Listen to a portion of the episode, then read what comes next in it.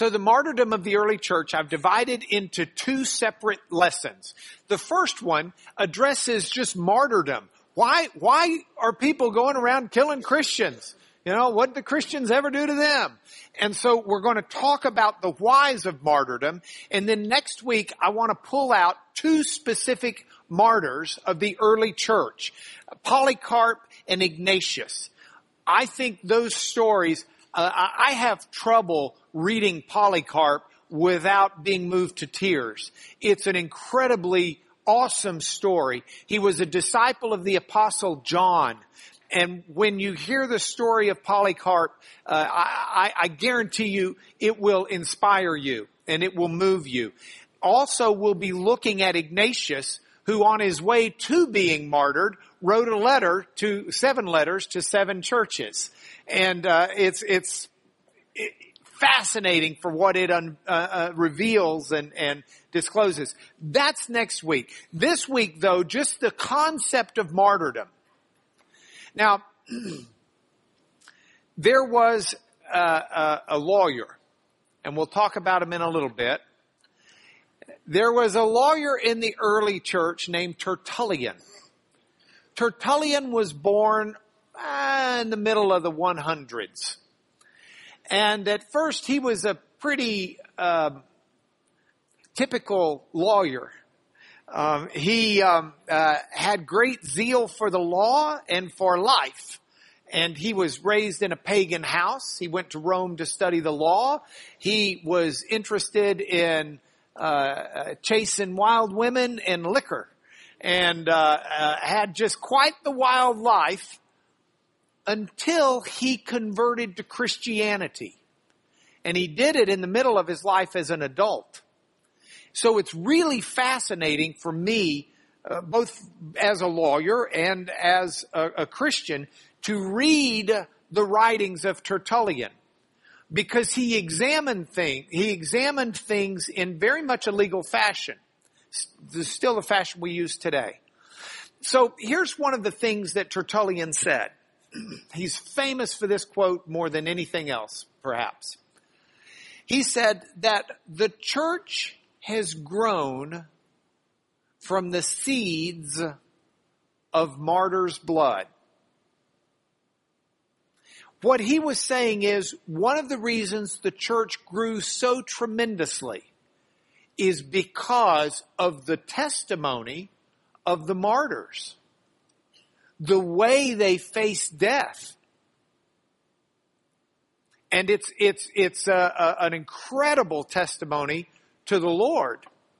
So, here's the reason I bring that up. What I want to do, my way my brain thinks, I'm a why kind of person. I'm convinced if I know why, I will typically do better than if I don't know why.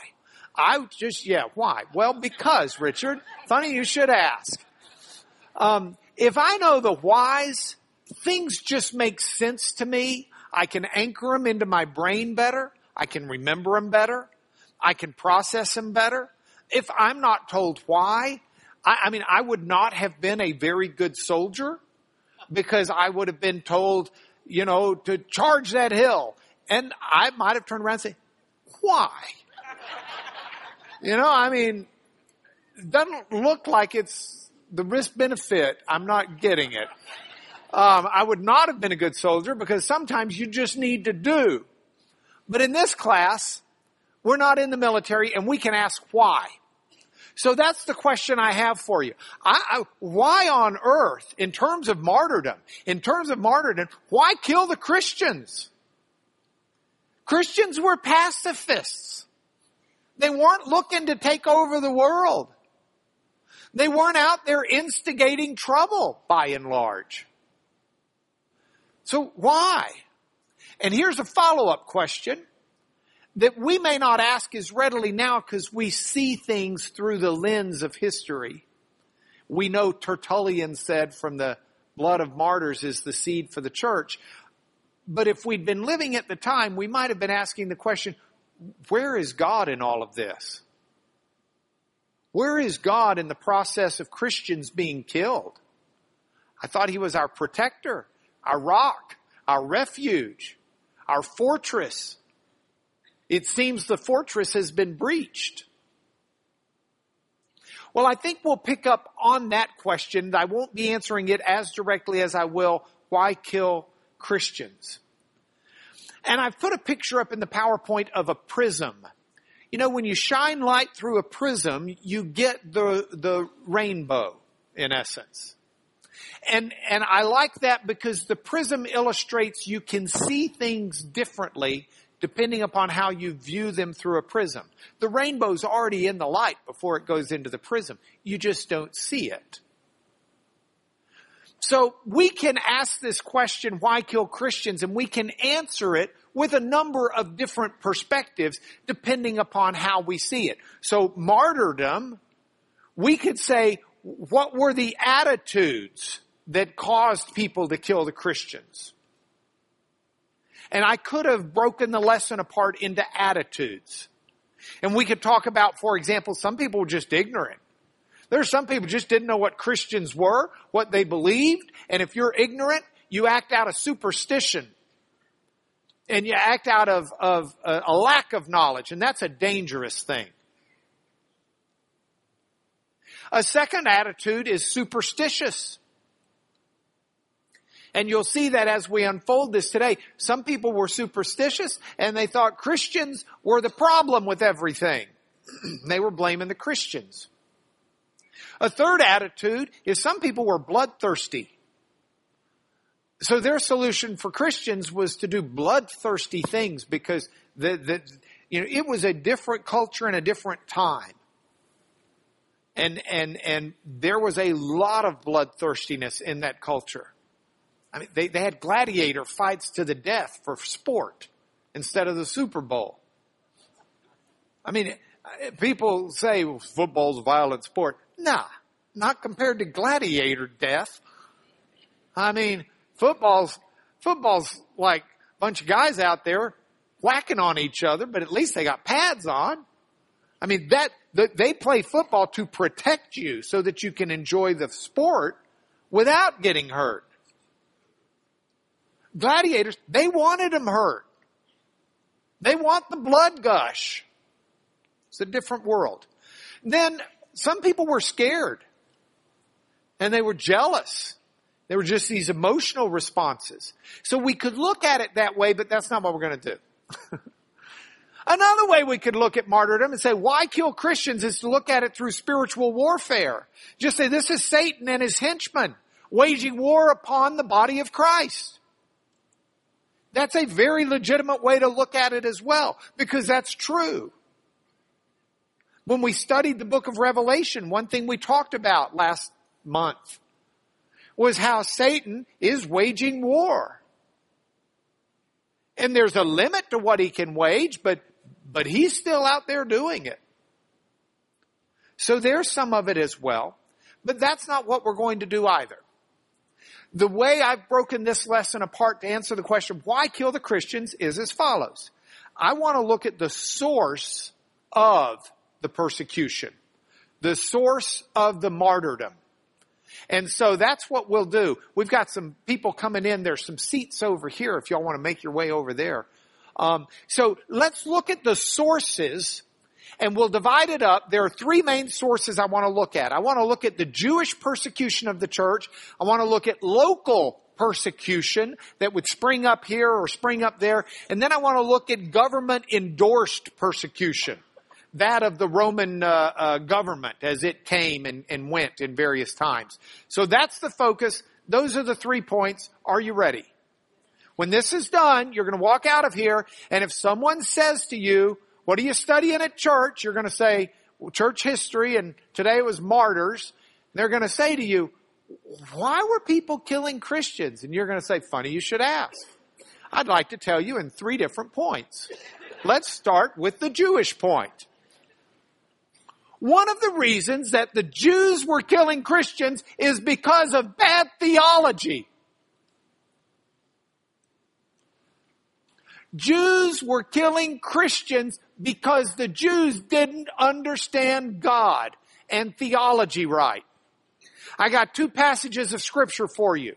Deuteronomy 21, 23 and 1 Corinthians 2.13. we'll probably throw in a third passage just for grins.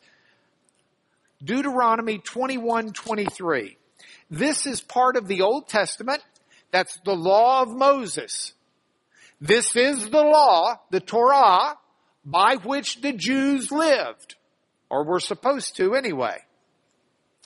And here is what the law told the Jews. Chapter 21, verse 22. We'll start there.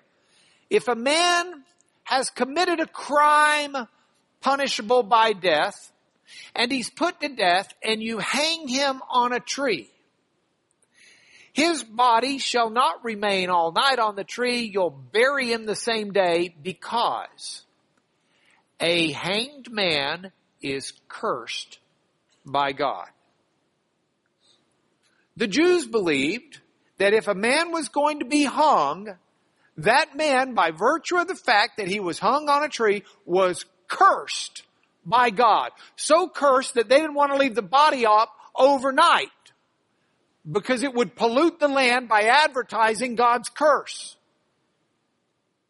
So the Jews in their bad theology thought Jesus could not be Messiah. Jesus could not be God. Jesus could not be Savior. Jesus was cursed by God. If God had not cursed him, God never would have let him hang on a tree. Didn't the mockers say, hey, where's your God? Let him send the angels and pull you down off the tree? If you're thinking cross, not tree, it's the same word. The cross was a tree. Sometimes it would have a crossbar on it. Typically with the Romans it would, but it didn't always have to. So Jesus is hanging on a tree. And God doesn't rescue him, he dies there. And so the people, the bad theologians think Jesus is cursed by God. So Jesus must be cursed. Must be bad. And those who follow him are following a corrupt religion. And the Jews believe and know that following corrupt religion, failure to follow Torah, failure to follow the law, is what got them sent into captivity. It's what caused the, the, the disbursement of the northern tribes. So they're sitting there, people like Paul who are pious believers are sitting there thinking, hey, nah, that Jesus guy, he hang on a tree, he can't be Christ, can't be Messiah, he's cursed. And the last thing in the world we need to do is let the Jewish religion start turning to him as a Messiah because then God's really going to punish us. He's going to say, didn't you read Deuteronomy 21, 23? And this is why Paul says in 1 Corinthians, when he's writing the Corinthians, 1 Corinthians 1, 23, Paul says, we preach Christ crucified, hanging on a tree. And Jesus hanging on a tree is a stumbling block to Jews. It's foolish to the Gentiles. Gentiles just like, what? But to the Jews, it's a stumbling block. No. Jesus on a tree can't be Messiah. Deuteronomy 21, 23 says. Now, that's bad theology. And Paul, who bought into the theology at first, became a Christian when he was confronted with Jesus. And Paul explained why it's bad theology. Paul says to the Galatian church, look at his explanation there in Galatians 3.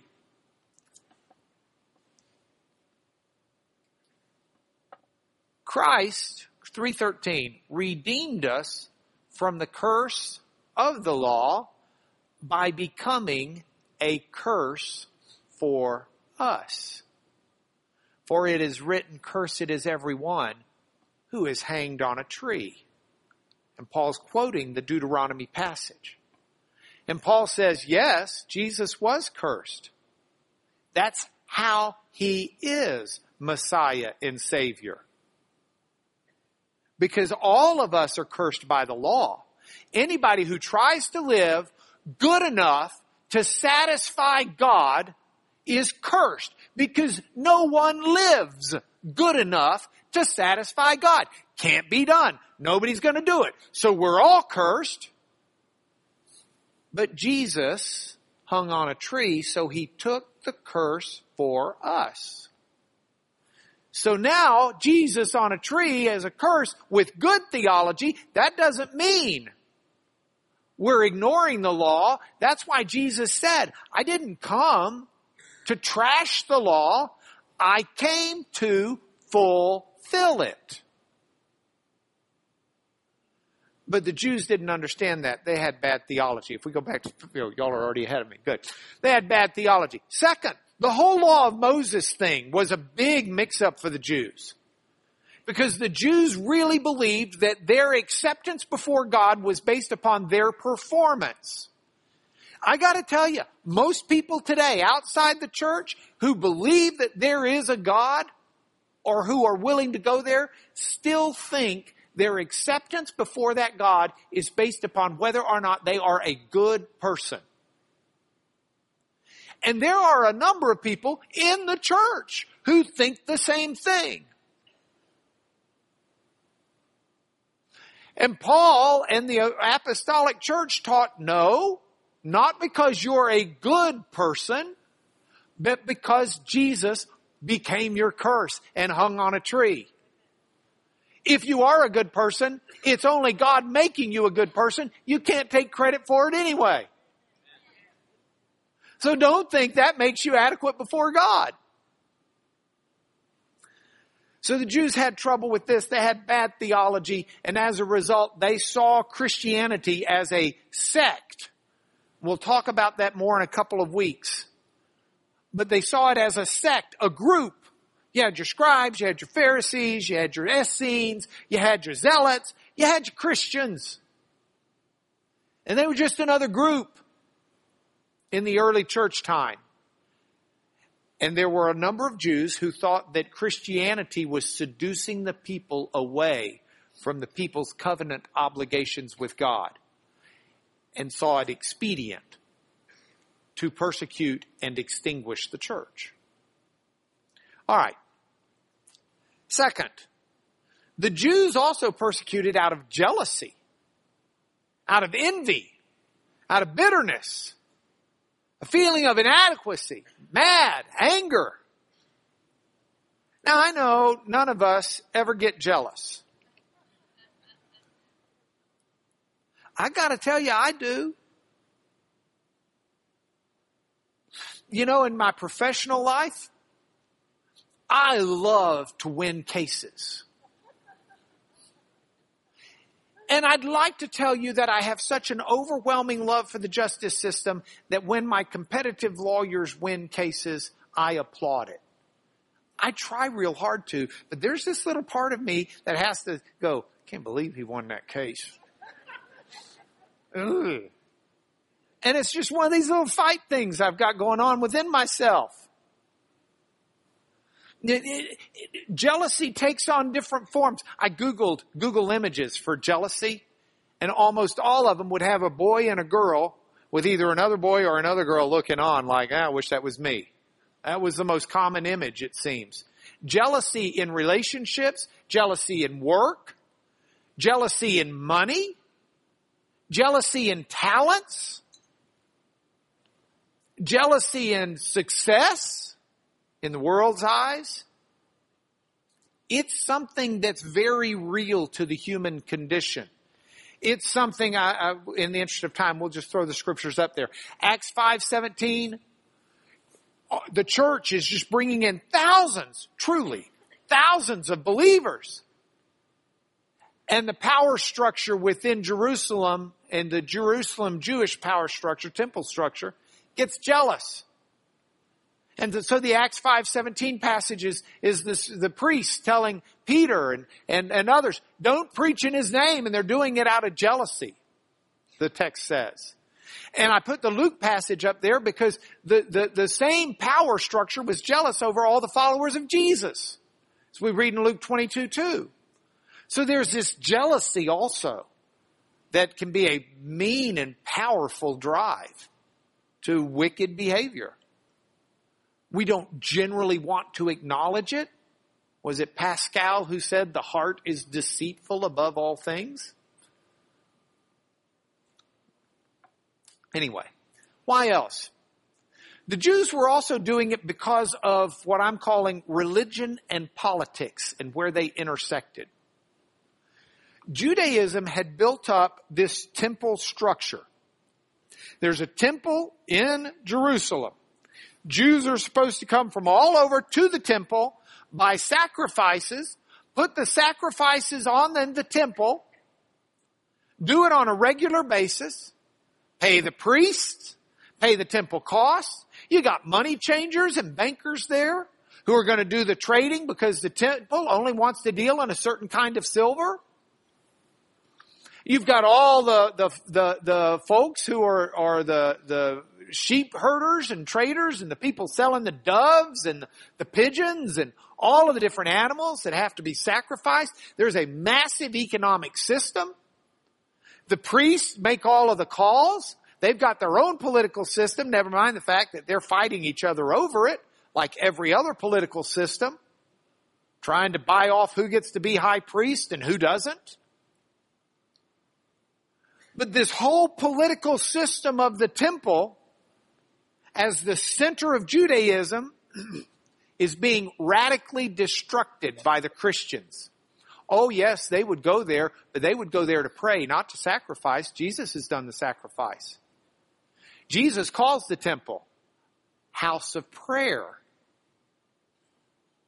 So you go back and you look at these John passages that I put up, John 4, 21, 14 uh, 21 through 24. John uh, 2, 13 through 16, Acts 24, 1 through 9. The John passages were written after the temple had been destroyed by Rome in the Jewish rebellion. So John's writing with a full cognizant of what happened eventually to the temple system. And it gives you a good frame of reference for why the Christians saw the temple the way that they did. And so, for example, John 4, 21 through 24. We'll choose that one. This is Jesus saying the following. 21. We can get it there. Jesus says to the woman, this is the woman of Samaria. He's met her at the, the, the, well, the Samaritan woman.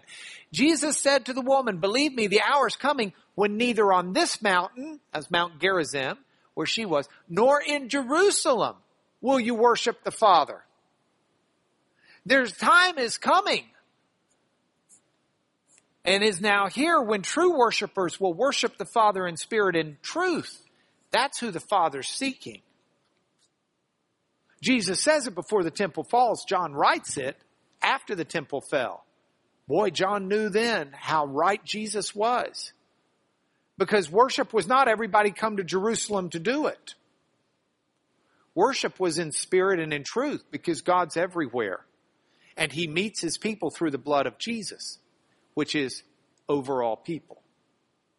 So anyway, all of this is such that basically this Christianity is threatening the entire fabric and structure of the Jewish system. Reasons to persecute Christians. Let's go to number two local persecution. Now, there were pockets of persecution that we know that cropped up in different places.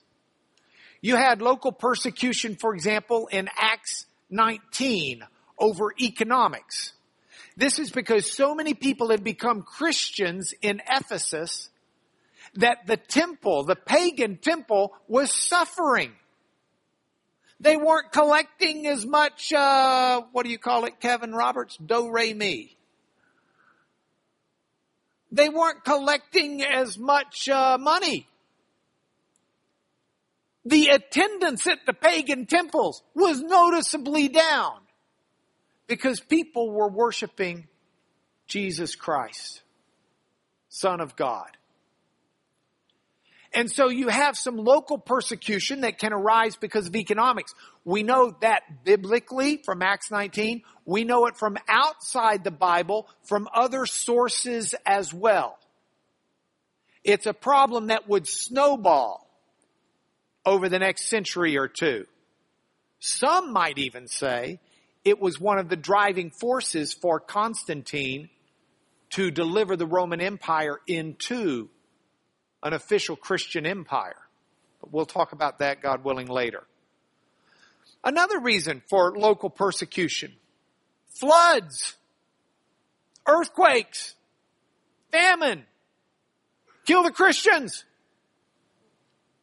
They're not worshiping in the pagan temples the gods who control such things. It's got to be their fault. And the Nile River didn't get high enough to flood for the crops. And are we supposed to think it's a coincidence that the Christians are hanging out in Egypt?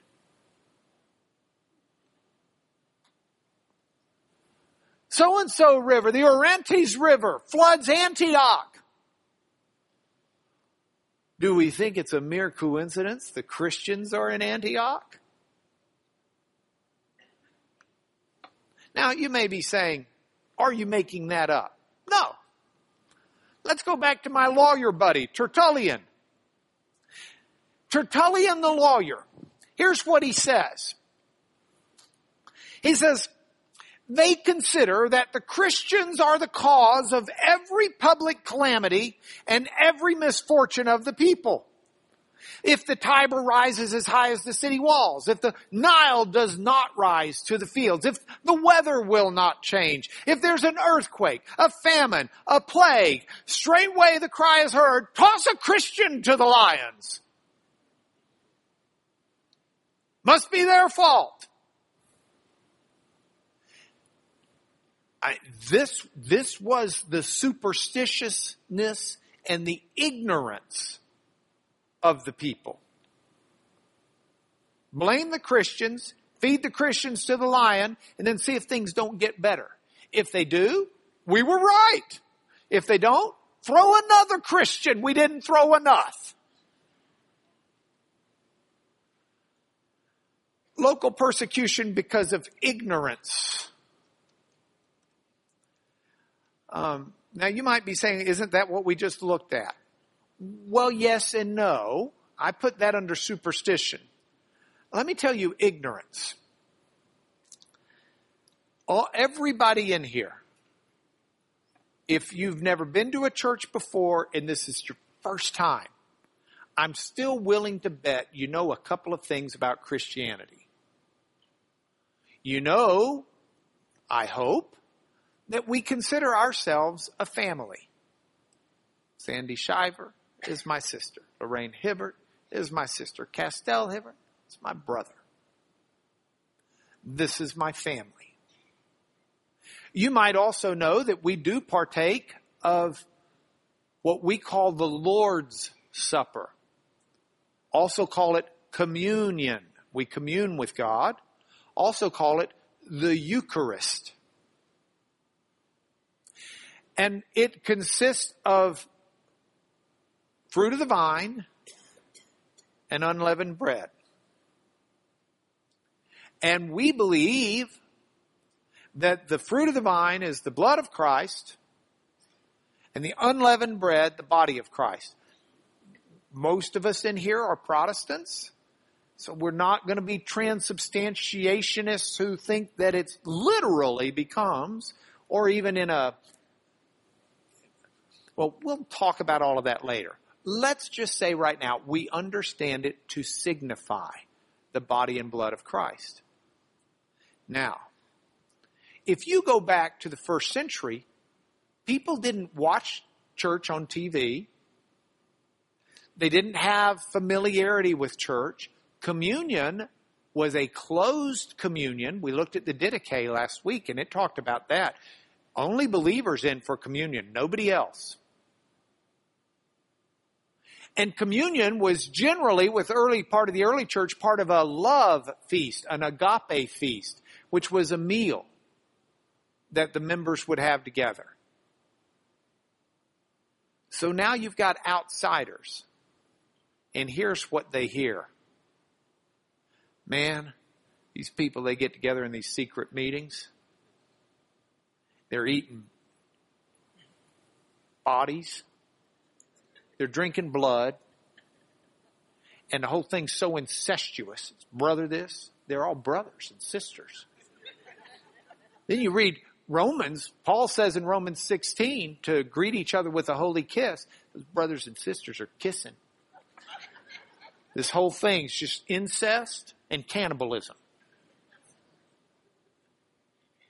And they really thought that was going on. Incest, cannibalism.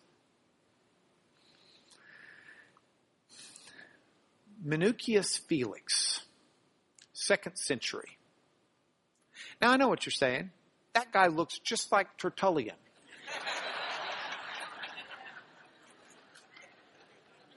You know why? We don't have a picture of either one, and I thought that picture looked good for both of them. We hardly have anything Minucius Felix even wrote.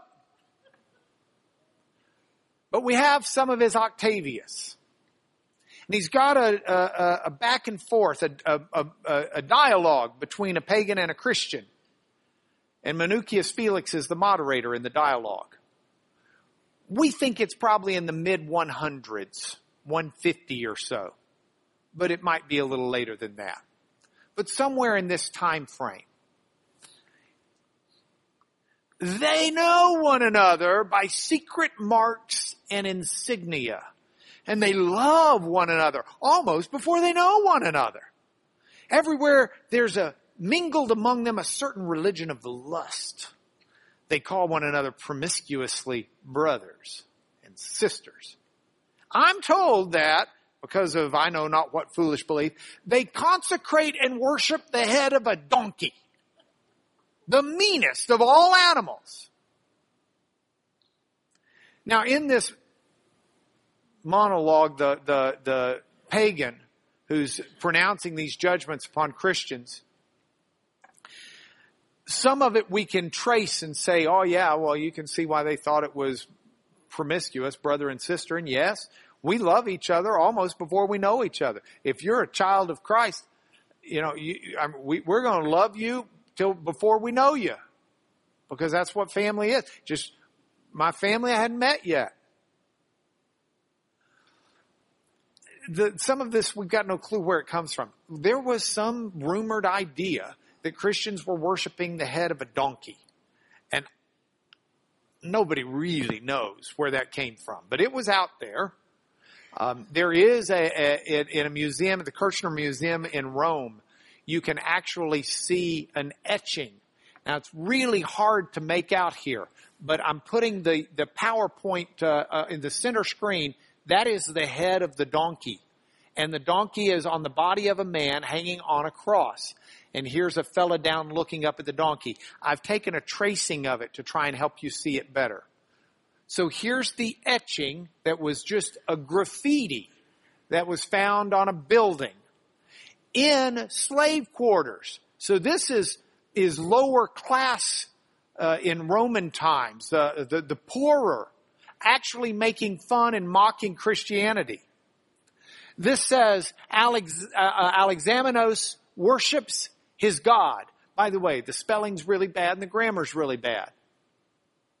But this idea that Christians worship a donkey on a cross is some derogatory way, probably, that people started looking at Christianity and it caught on as a superstition. By the way, at some point it would not hurt for you to say, man, with all of these rumors, how on earth did that group ever grow and why didn't Christianity just get stomped out?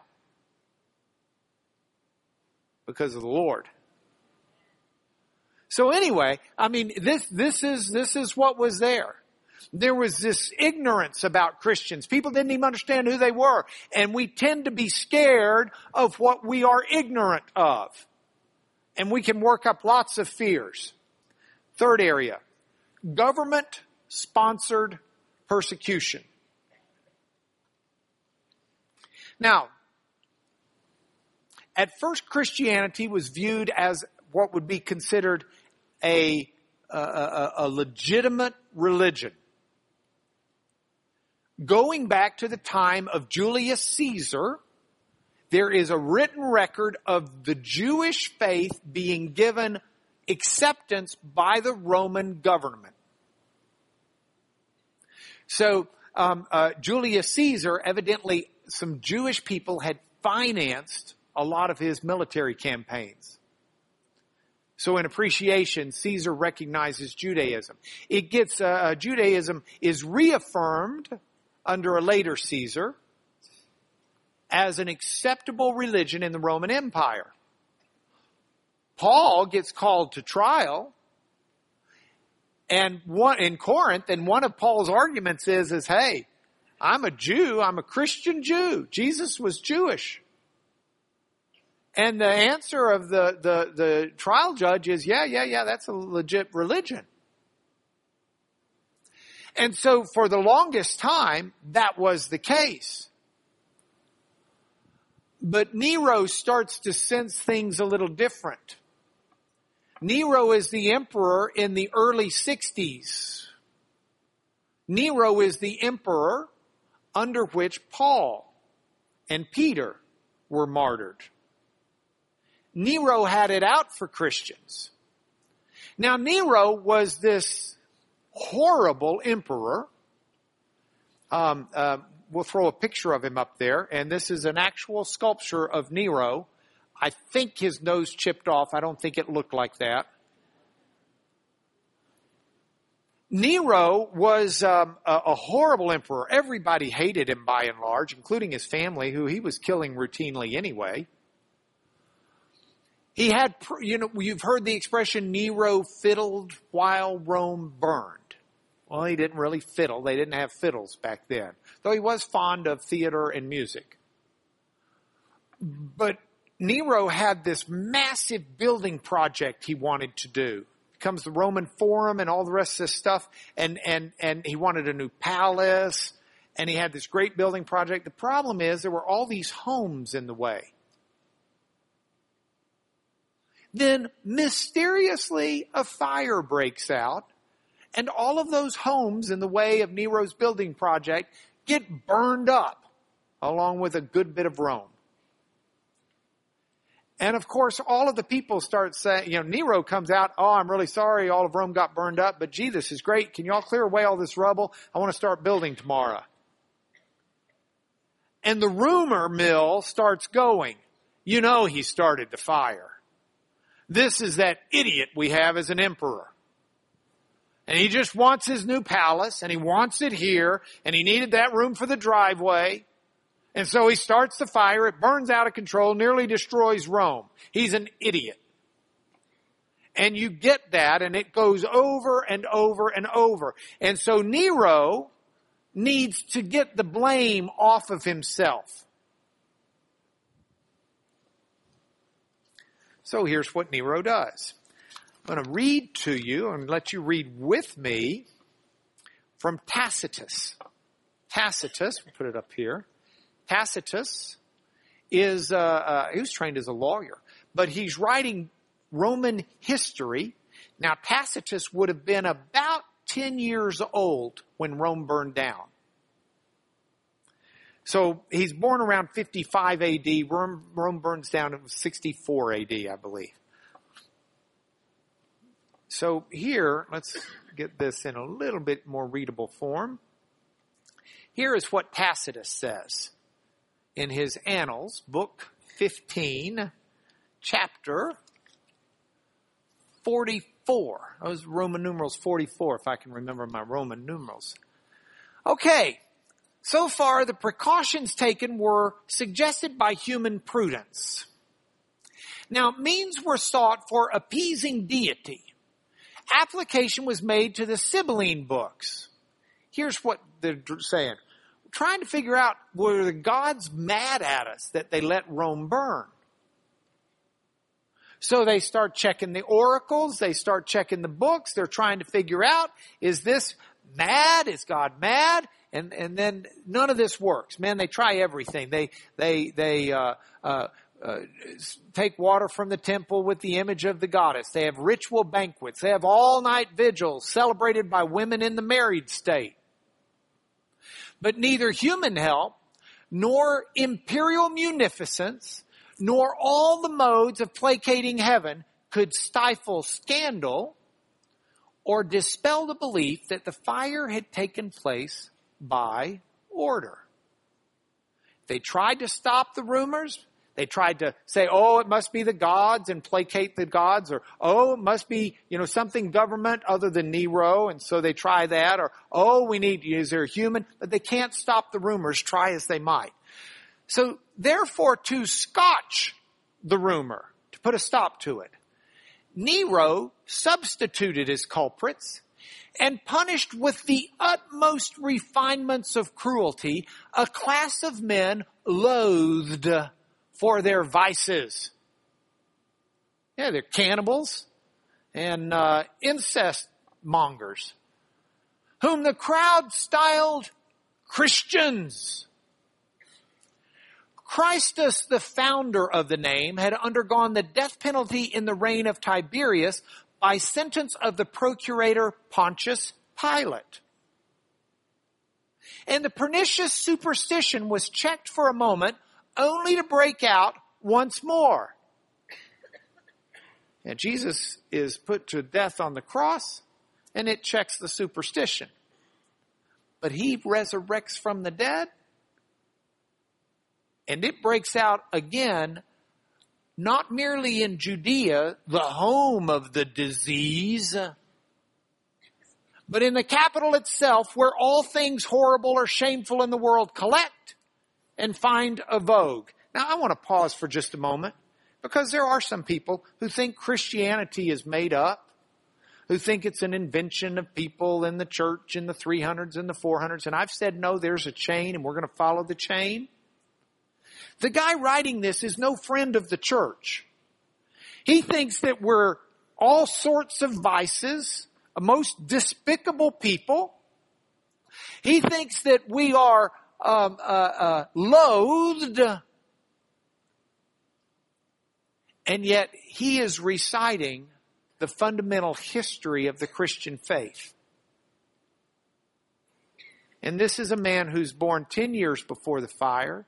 10 years before Paul dies with the best training in Rome, and he's got a good idea of what's going on. Do we realize this is just, he's born 22 years after the resurrection of Jesus?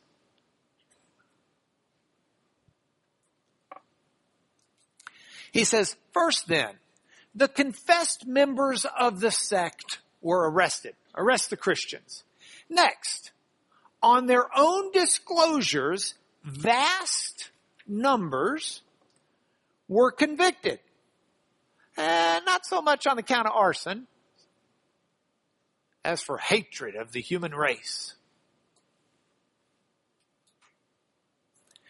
Derision accompanied therein. They were covered with wild beast skins. They were torn to death by dogs.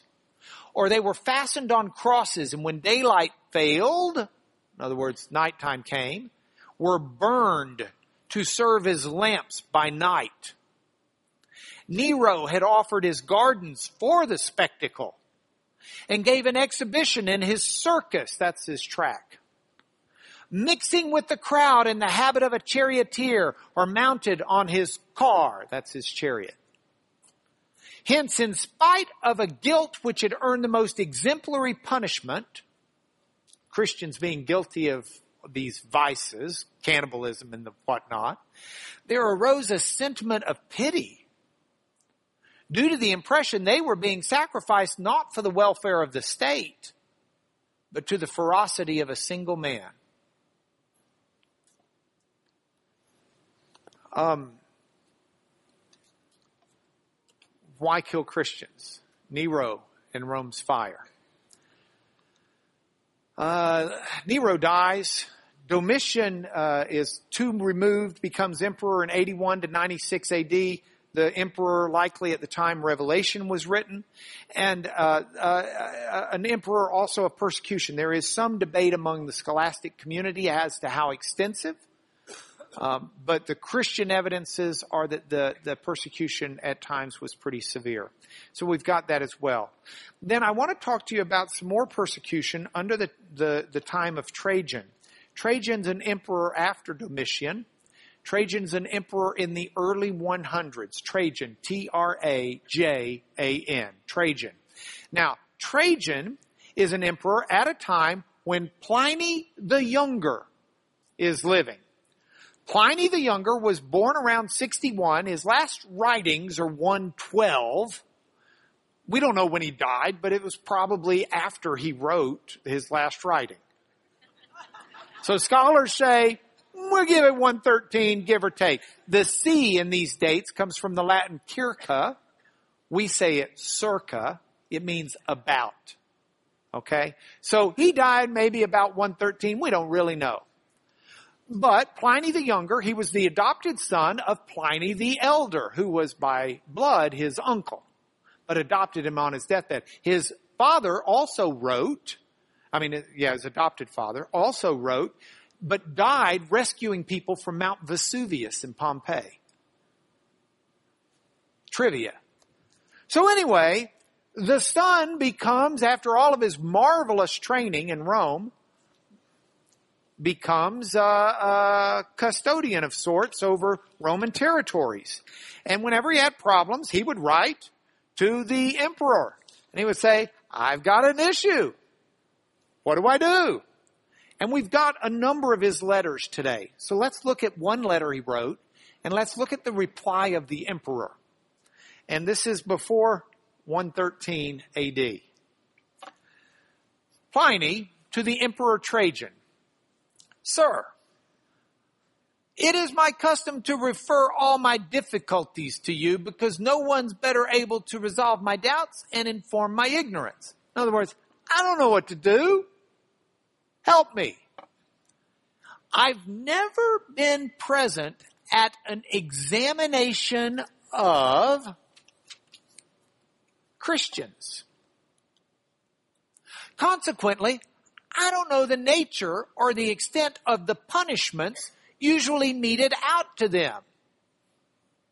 Nor do I know the grounds for starting an investigation and how far it should be pressed nor am I at all sure whether any distinction should be made between them on the grounds of age.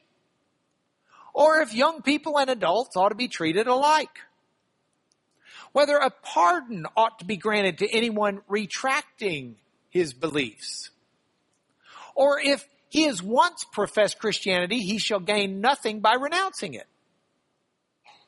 In other words, can you say, uh, I want a do-over?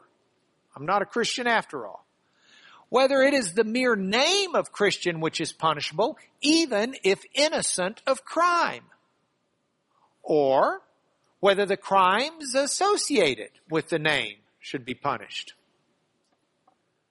For the moment, this is the line I've taken with all persons brought before me on the charge of being Christians. I've asked them in person if they're Christians. If they admit it, I repeat the question a second and a third time with a warning of the punishment awaiting them. If they persist, I order them to be led away for execution. For whatever the nature of their admission, I'm convinced that their stubbornness and unshakable obstinacy ought not to go unpunished. There have been others similarly fanatical who are Roman citizens. I've entered them on the list of persons to be sent to Rome for trial.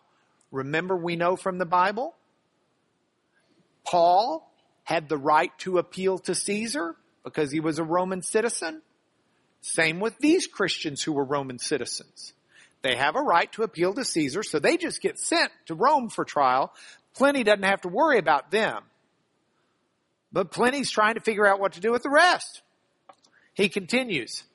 Now that I've begun to deal with this problem, as so often happens, the charges are becoming more widespread and increasing in variety. An anonymous pamphlet's been circulated which contains the names of a number of accused persons. Hey, you want to get rid of someone who's got the job you want? Just circulate an anonymous pamphlet calling them a Christian. That's what was happening. Among these, I considered that I should dismiss any who denied that they were or ever had been Christians. So if they come in and say, uh, no, they let them go.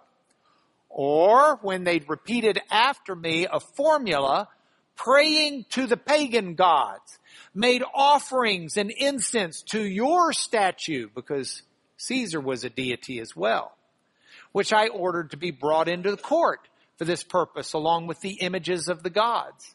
And furthermore had reviled the name of Christ. They have to revile the name of Christ.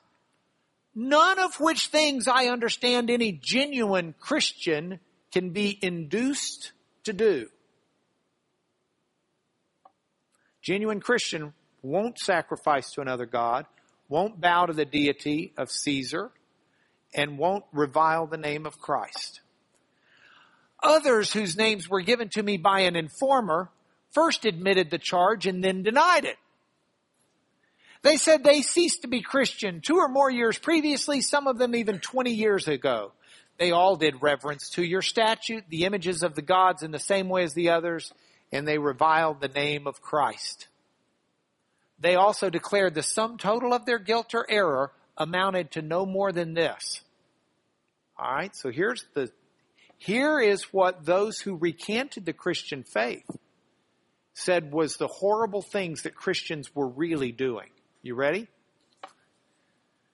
They met regularly before dawn on a fixed day to chant verses alternately among themselves in honor of Christ as if to a God.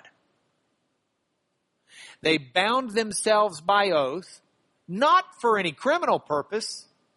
They bound themselves by oath to abstain from theft, robbery, and adultery, to commit no breach of trust, and not to deny a deposit when called upon to restore it. If someone loans them money, they pay it back. After this ceremony, it had been their custom to disperse and reassemble later to take food of an ordinary harmless kind not human flesh. But they had in fact given up this practice since my edict issued on your instructions which banned all political societies. Secret societies is what it actually reads. This made me decide it was all the more necessary to extract the truth by torture from two slave women whom they called deaconesses. I found nothing but a degenerate sort of cult carried to extravagant lengths. I've therefore postponed any further examination and hastened to consult you. And it goes on, though we're running out of time. So this is national persecution. But the Christians aren't doing anything wrong. It's just viewed at this point an illegal religion that's not worshiping the pagan gods and Caesar. More on that next week when we look at the two martyrs. But this week now fruit for home. First. From 2 Timothy 3.12 is a passage Paul wrote, I believe, right before his uh, uh, martyrdom. Not as in the day before, but as in, in the period where he saw his martyrdom was at hand. And he wrote to Timothy and he said, in fact, everyone who wants to live a godly life in Christ Jesus will be persecuted.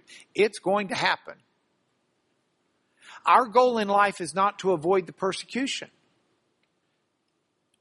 Now, don't get me wrong. I've never had my life threatened because of my faith. Thank you, Lord, we live in a country where that does not happen. It would in North Korea.